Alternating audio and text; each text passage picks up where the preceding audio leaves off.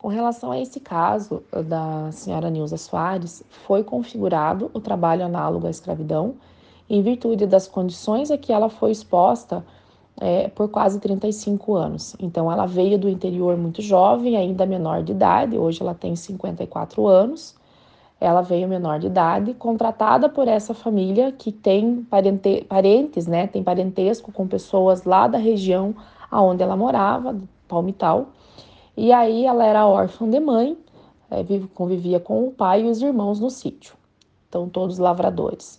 É uma família, né, de uma condição bastante precária, bastante humilde, e o pai cedeu a família para que ela viesse para cá com a promessa de trabalho doméstico. Receberia seus direitos, né, e seu salário, o que não aconteceu.